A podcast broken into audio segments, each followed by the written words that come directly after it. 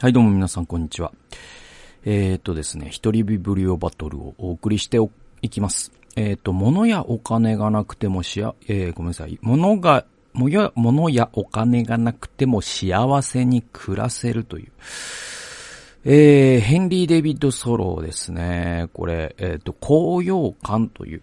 えっ、とね、これね、ちょっとね、なんていうのかなな、ジャンル難しいんだけど、これ、あの、えっ、とね、これ、すごい不思議な本というか、あの、面白いんですよ。面白いんですけど、あの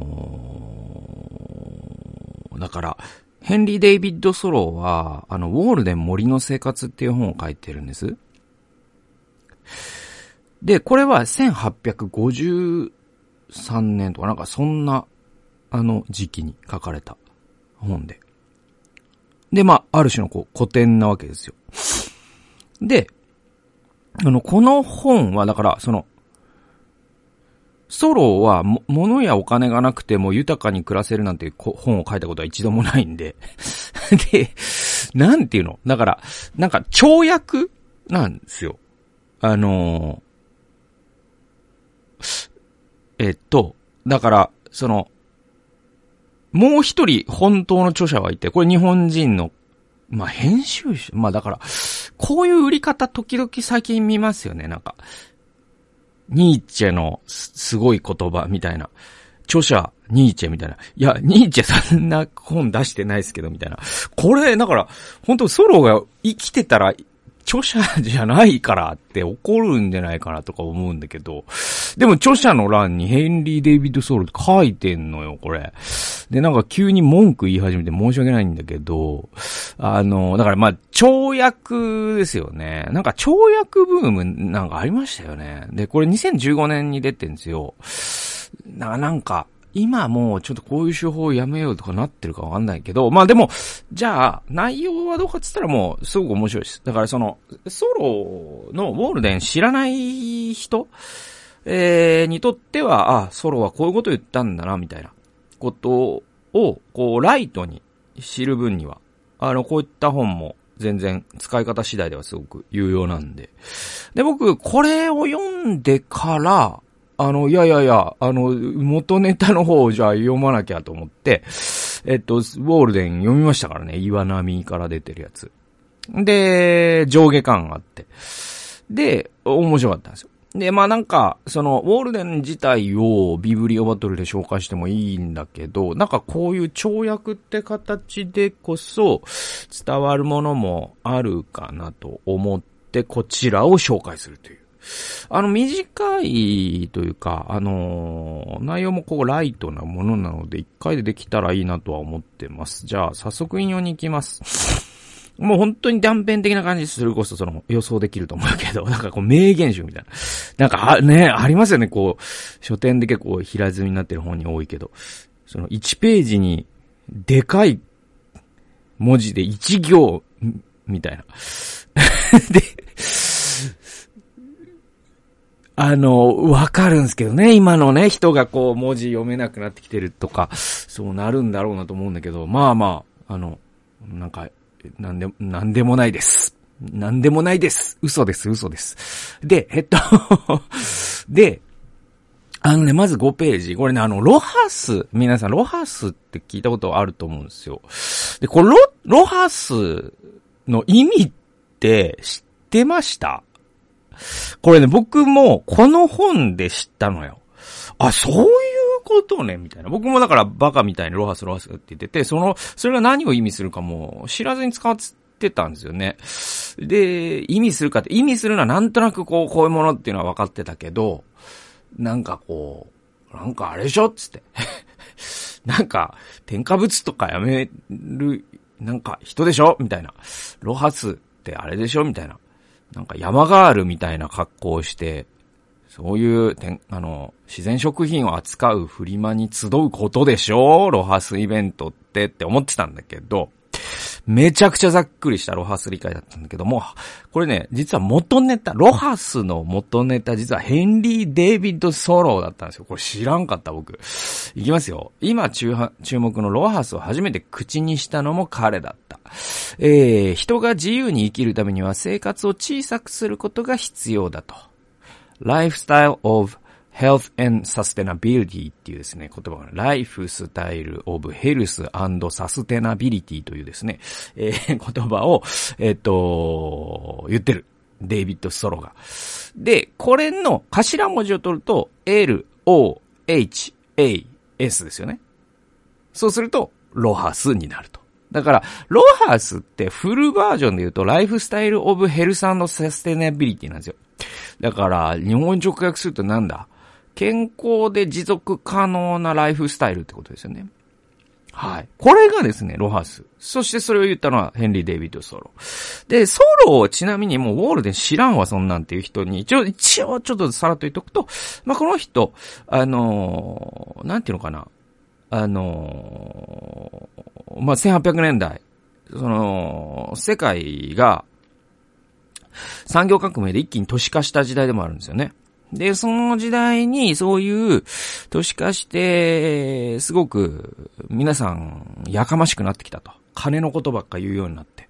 えー、みんななんかこう、社交のことばっか、なんか社交会とかが開かれて、えー、金ピカ時代ってね。で、あの、そんな、その、喧騒、まあ、ある種のこう、日本のバブルみたいな雰囲気もあったかもしれない。で、そういう中に、それに、それに嫌気をさしてですね、えっと、ソロはですね、あのー、もう、社交界にいたんだけど、俺ちょっと降りるわ、つって。えー、で、その、ニューヨークだかにあった家を引き払ってですね、彼はウォールデンという、その、森に、えー、自分で丸太小屋を作って、そしてほぼ自給自足の生活をしていくんです。で、畑作ってじ、ね、あの、自分の作物で、えー、料理を作って食べて、みたいな。あそれのなんかね、そのウォールデン読むとね、これの、その、こ、これにいくらかかったなんか釘を買ったからいくらでみたいな ことが書いてるんですよね。で、そうするとその、自然からいただいて食べることもちゃんと採算合うじゃねえかみたいな。結構科学的な人で、この人。で、なんかこう、早、早すぎた黒板五郎さんみたいな。というか、あの、黒板五郎が遅すぎたソロなんだけどね。で、で、だからロハースって、そのソロから始まってんですよ。これちょっと面白いですね。次行きましょう。まあ、ちょっとテンポよく行きたいと思うんで。でね、で、あのね、このまた構成も不思議で、著者、だからもう本当の著者ね、ソロじゃない方の著者、日本人の編集者が最初になんか、跳躍出てくる。ね、出ました。跳躍。跳躍ってすごい便利な言葉ですよね。もう何でも言えるっていうね。でも、だから、その、ウォールデンを読んだ結果、僕がこう解釈したってことなんだけど、え、でもね、けその中でも結構いい、いい言葉があって、えー、17ページね。えー、っと、自分のやるべきことを見つけた人は、くたびれた古靴や古着を身につけても美しく見えるだろう。これだから、古着を美しく見せる方法、ソロ版ですよね。だから、ね、自分のやるべきことを見つければ、あなたがそのボロい靴を履いてても、古着を身につけてても、それがかっこよく見えるぜっていう。なんかいいっすよね。これ好きです。好きな言葉ですね。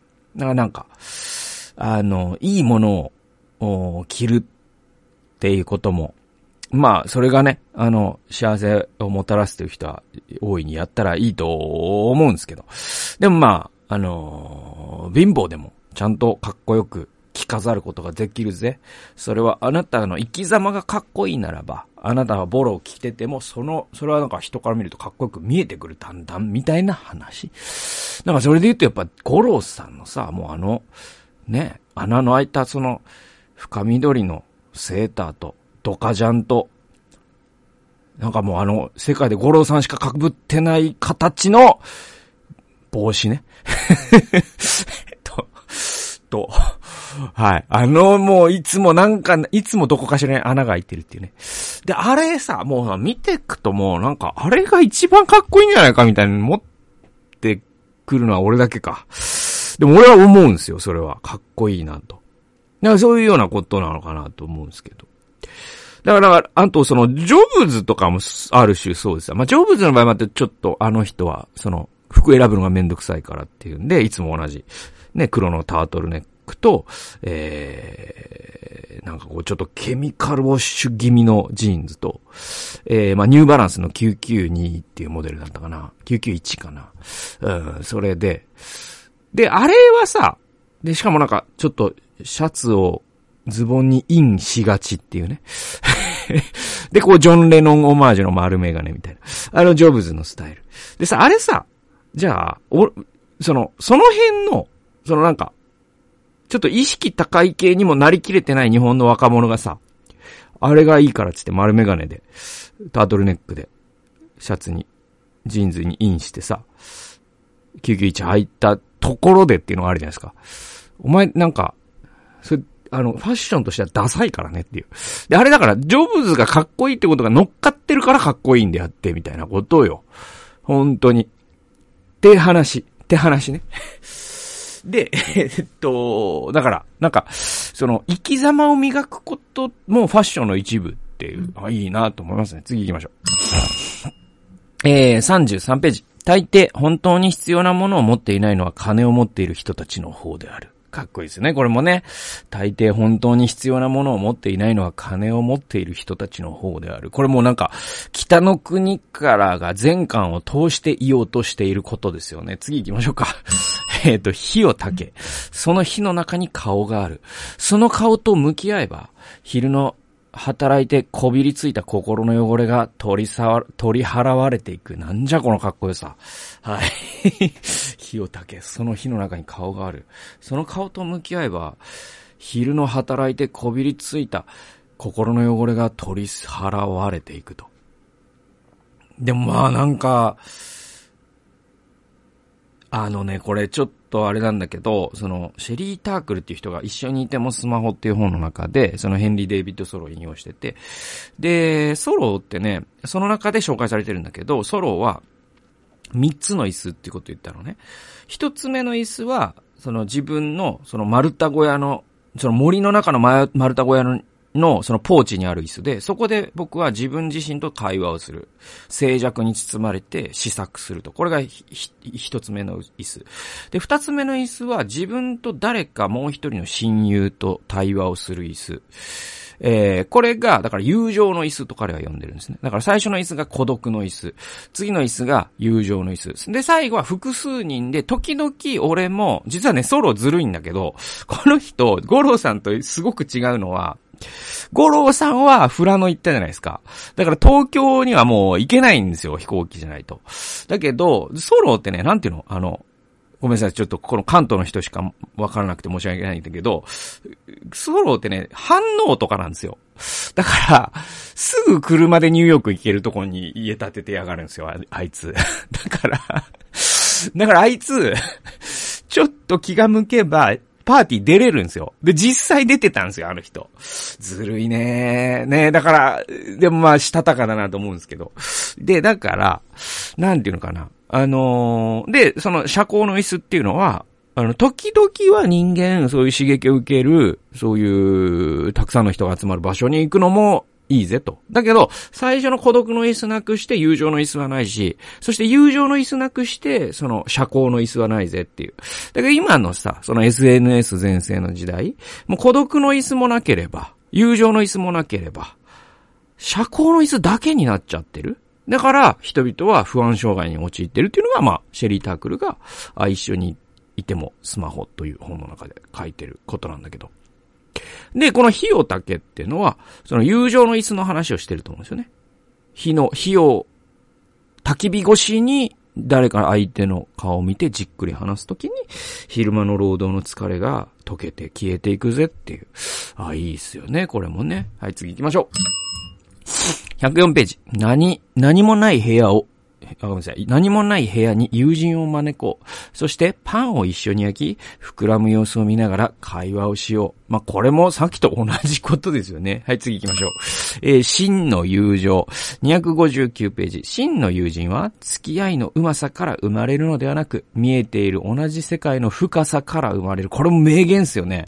真の友人は、付き合いの巧みさから生まれるのではなく、見えている同じ世界の深さから生まれる。は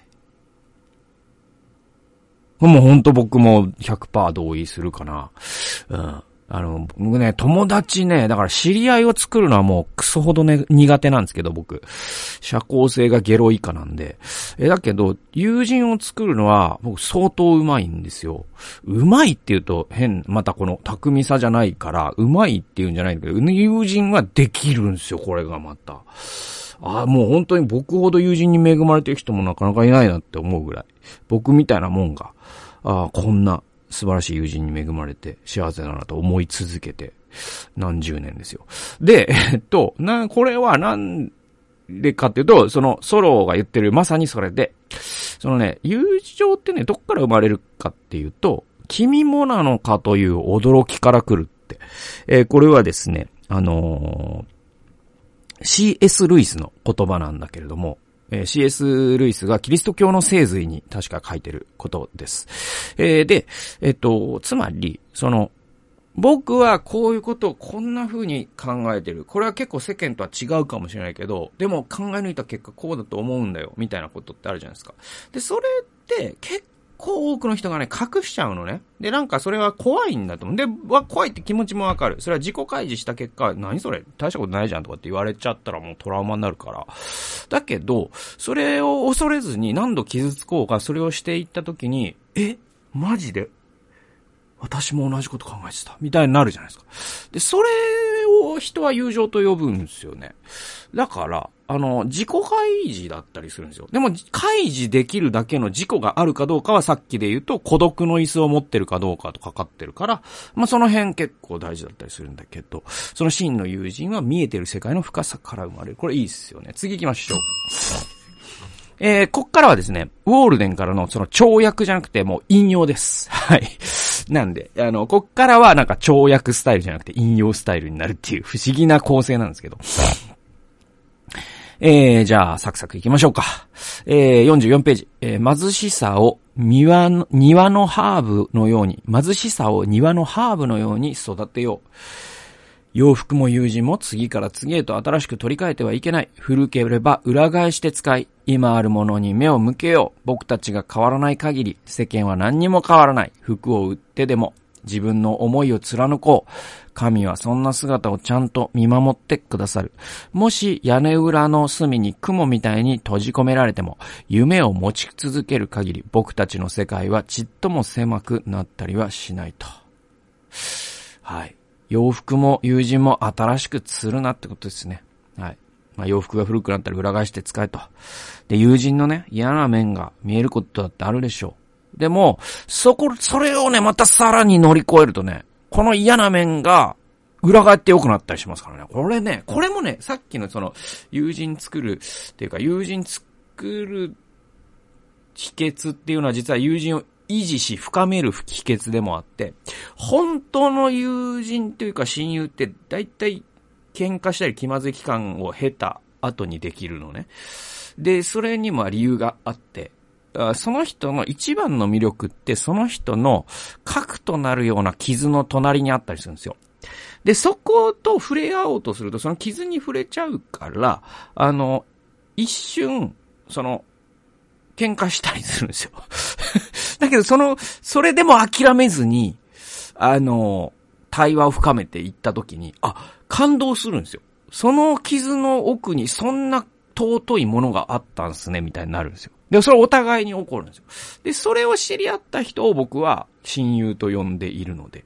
だから、なんかその、結構、そこの最初の衝突でもう諦めちゃう。次の友人行こうっていう人はなかなか親友を作るのは難しいかもしれない。その辺の忍耐強さっていうかね、ねちっこさが結構必要だったりするんですよね。次行きましょうかね。えー、146ページ。えー、僕はよく、えー、湖の真ん中までボートを漕ぎ出して、ゴロンと横になりながら空想にふけって夏の朝を過ごした。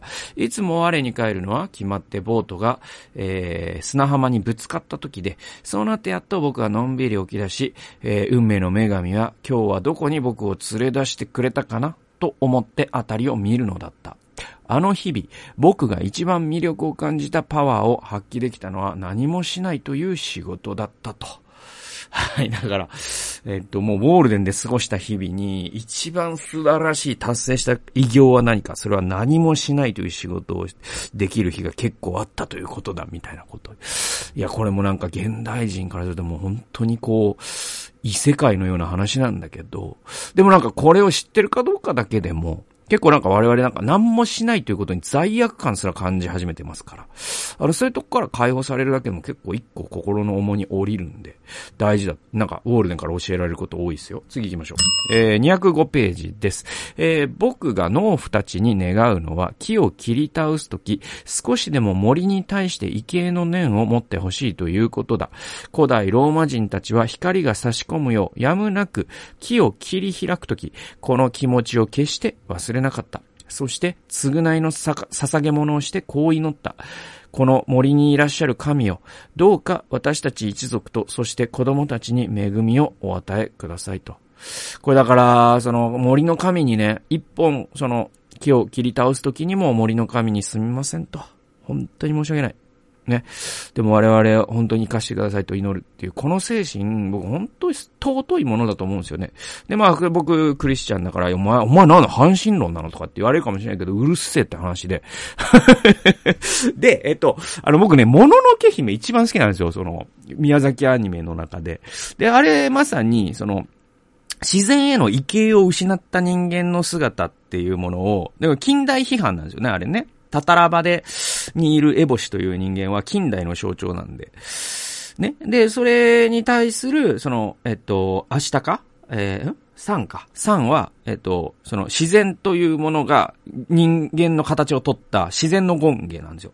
で、アシタカという人物は3とエボシの間に立って引き裂かれる。僕はその、この引き裂かれが大事だと思うんですけど、もう現代人ってもう引き裂かれなくなってるんですよね。で、だから、あの、これだけこの地球環境っておかしくなっちゃったんで、で、僕ね、あるね、その、ネイティブアメリカンを祖父に持つ、牧師が、書いた、あヒーリング・ジ・アースっていう本を僕翻訳したんですよ。で、アマゾンで買うことができるんですけど、万物の癒しというタイトルで出てます。で、えっと、この本の著者のサンフォードという牧師が書いてるんだけど、その、その人は、その牧師なんだけど、そしてその反神論と犯罪神論っていうのは違う。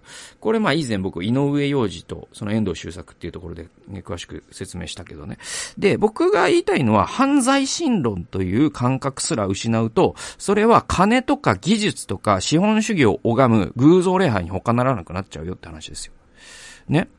神、そのすべてのものに神の本質が宿るって言ってるのはすべてのものが神であるって言ってることとは違うから、で、僕らクリスチャンはその犯罪心論を目指すべきだと僕は思ってます、はっきり。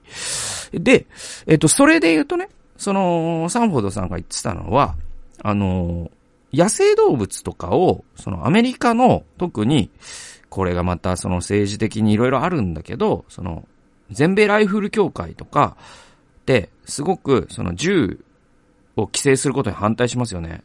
で、その人たちと、あの、アメリカの福音派って仲がいいんですよ。だから、サラ・ペイリンっていう、キリスト教原理主義の、えー、えー、っと、候補がいます。アラスカ州知事をした人です。で、この人、自分の選挙ポスターって、確かグリズリーをライフルで撃って、その死んだグリズリーと一緒に写ってるかなんかの選挙ポスターを、その自分はこんなに銃を使っちゃう女ですよってことをアピールしてるんですよね。すごくないですか？で、じゃあそれ何かっていうと、そのグリズリーをいただいて、ね、ありがとうございますっていうなんていう態度じゃないですよ。スポーツハンティングなんです。で、スポーツハンティングって、その、自然、まあまあ、彼らには彼らの正当化の仕方もあってさ、その、あの、数を調整してんだとかって言うんだけど、でももう、動物を殺すことを純粋に楽しんでますよね、あれってね。僕、あれのどこがクリスチャン的なのか本当に教えてほしい。で、えっと、サンフォードさんは、やっぱりスポーツハンティングみたいなもののあり方っていうのはすごく神を冒涜することだって言ってて、で、我々はやっぱネイティブアメリカンのに少しでもちょっとクリスチャン学ばなきゃ、学んだ方がいいんじゃないのって言ってるんですよ。で、ネイティブアメリカンは、確かに、その、獣をね、えー、っと、まあ、その、日本のアイヌアイヌと一緒で、その自然からいただくって形でバッファローを、えー、殺したりもした。だけど、バッファロー一頭殺すごとに、その自然からいただいてる本当に申し訳ないという、そういう祈りを捧げてからいただいて、そして取ったものは一つたりとも無駄にしないという、そういう自然への敬意を忘れていなかったと。ところがキリスト教に裏打ちされたこの近代社会のアメリカは、もうスポーツハンティングってことで、えっと、銃を楽しむために動物を犠牲にしてんじゃないかと。そして剥製を作ってその部屋に飾ってんじゃないかと。これのどこが神の被造物を大切にする態度なんだっていうことを言ってる。僕は本当に同意する。えー、だから、その森の神に祈る畏敬の念っていうのをローマの人たちが持ってたということから、むしろ近代人学ばなきゃいけないんだよっていうことなんだよね。すごく僕は大切な指摘だと思います。えー、あと3箇所あるんで急いでいきます。えー、243ページです。えー、生まれた日のように、えー、賢くなれたらどんなにいいだろうといつも思っている。知性は例えるなら大きな肉切り包丁だ。物事の本質に切り込んでいける。僕らはもう、あ、僕はもう、必要以上に手を使いたくない。頭こそが僕の手であり足なのだ。僕は自分の知性がすべて頭に宿っているのを感じる。だから動物が、えー、鼻や前足を使って土を掘るのと同じように、僕は土、えー、頭を使って土を掘るのだ。僕は頭を使って鉱脈を掘り当てたのだ。おや、なんだかこの辺りにお宝の匂いがする。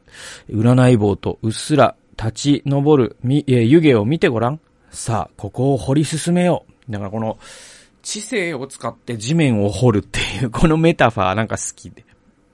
で、まあなんか僕も、ちょっとソロに、んと似たところが、まあおこがましいけどなんかあるなと思うんですよね。ウォールデンとか読んでも。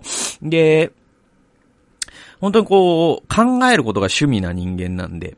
で、そうすると、もう本当にこう、脳内に、僕のイメージですよ。僕の脳内、脳内に、あの、畑があるんだよね。結構デカめのがいくつかあって。で、それをずっと耕してる感じ。もう、あの、何十年も。そうするとね、もうね、あの、作物がね、年中ね、実ってしょうがないんですよね。で、実っってしょうがない、腐らせるのもったいないんで、こういう YouTube を、あの、やってるぐらいのもんで。なんか、すごく、その知性の可能性って無限だなっていうような話で、すごい本当にそうだなと思います。次行きましょう。えー、270ページです。えー、キリンを追い回しに、いそいそと南アフリカに出かける人がいる。でも彼らが本当に追い求めているのはそんなものではないはずだ。一体いつまでそんなことを続ければ気が済むのだ、済むのだろう。記事を打て、打っていれば十分気晴らしになるのにと。だからこれ、さっきのスポーツハンティング批判どうなったんだって話なんだけど、ただまあ、あの、フォール、えっと、この、えっと、ソロの場合は、スポーツハンティングをすごく楽しむ人じゃないはずです。で、記事打つのも多分食べる、食べるためなんですよね。ちょっと自給自足の人だから。ね。だから、その、まあ、黒板五郎さんはそういうことしてなかったけど、まあ、例えばじゃあ五郎さんが狸に罠を仕掛けて、そしてその肉を食べる、みたいな話に似ているんでね。で、ぼ、でも僕が思うに何より高尚なゲームとは自分自身を打つことなのだと。で、こっからだから、要は、その、ハンティングとかもいいし、えー、あとアフリカまでキリンを見に行くのもいいでしょうと、サファリ行くのもいいでしょうと。えー、だけど、おでも最高な楽しいものは僕は知ってるよと。それは自分自身を打つことなのと。えー、それは、その目を内に向けよ。そうすれば、これまで気づかなかった千の世界が、千もの世界が見えてくる。それを一つずつ渡り歩けば、やがては内なる宇宙を統治できると。これ、だから、さっきのそのね、頭の中の畑っていうのと、つながるっていうか、まあずっと同じ話をソロはしてるんだけど、だから、あの、なんでこんなにソロが、なんていうか内面世界を豊かに旅することができたかというと、彼が孤独っていうものを十分味わい尽くした人だったからなんです。で、よく言われるんだけど、孤独と孤立は違うんですよ。で、まあ、孤独担当省っていうのがイギリスにできたりとかしてね。で、今、孤独っていうのはすごく大きな問題になってますっていうのがあるじゃないですか。えー、だけど、その、東畑海人さんっていう人が、あ何でも見つかる夜に心だけが見つからないという本の中に書いているんだけど、孤独と孤立は違うんですよね。で、その孤独担当省とか、その孤独と自殺みたいな時に言われるのは、えっと、東畑さんの言葉で言えば孤立のことなんですよ。で、孤立っていうのは社会とのつながりが切れてしまっていて、そして、えっと、もう、なんていうか、それが精神を蝕むような状態のことを孤立って言うんですよ。でも孤独っていうのは、だから英語で言うとソリテュードなんですね。孤独は。で、孤立っていうのは英語ではロンリネスなんですね。で、ロンリネスとソリテュードは違うんですよ。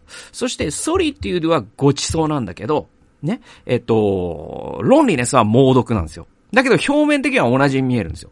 で、えっと、ソロはソリテュードを味わいつ、つ、尽くした人。だからこそ彼の内面世界はこれだけ豊かになっていったんですね。えー、272ページ行きましょう。これも同じような話の延長で、えー、昔の哲学者の教え曰く、汝自らを旅すべきだ。そのためには広い視野と勇気がいる。自分から目を背けた人たちだけが戦争に行く。えー、彼らは自分という敵から逃げ出した臆病者だ。今こそ西の最果てを目指して旅立と。ミシシッピ川の先にも太平洋の先にも。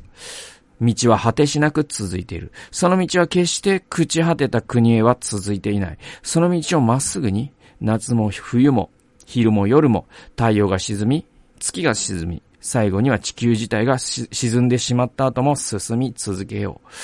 この旅に出る必要はないんだと。自分自身を自然だと思って、その宇宙を探索し続けなさいと。それはもう死ぬまで楽しめるぜってことを言ってて。何時自らを旅すべき。これいいですよね。でね、これね、僕、あのね、内田達さんがなんかの本に書いてて、すごく覚えてるんだけど、あのさ、秋っぽい人っているじゃないですか。ね？で、あの、確かにあの、困難な結婚っていう本だったと思うんだけど、あのー、若者からの、その内田さんへの、その恋愛相談というか結婚相談というか、で、け、あのー、それで、その私は今付き合ってる人と結婚しようと思っているんだけども、その、秋っぽい性格なので、ね。この男性に飽きてしまった場合、どうしようかっていうことが今から心配ですみたいな相談がね。えっ、と、内田さんに来た時に、まあ、内田さんがちょっと、もう質問として話にならないっていうことをまず言ってて それで、で、そっから、えっ、ー、と、さらに内田さんが言ってたのが、あの、すべての検体、つまり、飽きるという行為、すべての検体は自己検体なのだっていう、これ名言だなと思ったんだけど、えっと、何かっていうと、そのさっきのなんか親友論ともちょっと繋がるんだけど、あのね、人間って、その自分の目の前にいる対象に飽きてると思ってるじゃないですか。で、も実はこれ、そうじゃないんですよ。本当にその人の内面で起きてることって、自分の目の前にいる対象という鏡によって映る自分自身に飽きた時にその人に飽きるんですよ。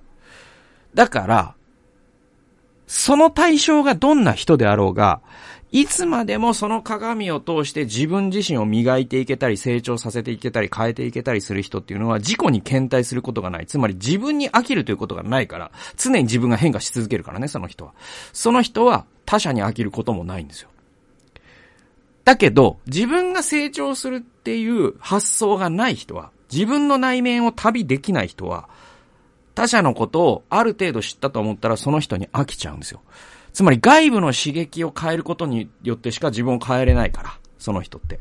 だけど結婚っていうのは、むしろ何十年と同じ人と過ごすことによって、その虹色のようにその人の他の面も見えてくるし、その人を通して自分の他の面も見えてくる。そうすると自分が変わっていくじゃないですか。それってエキサイティングなプロセスだから飽きるはずがないんですよね。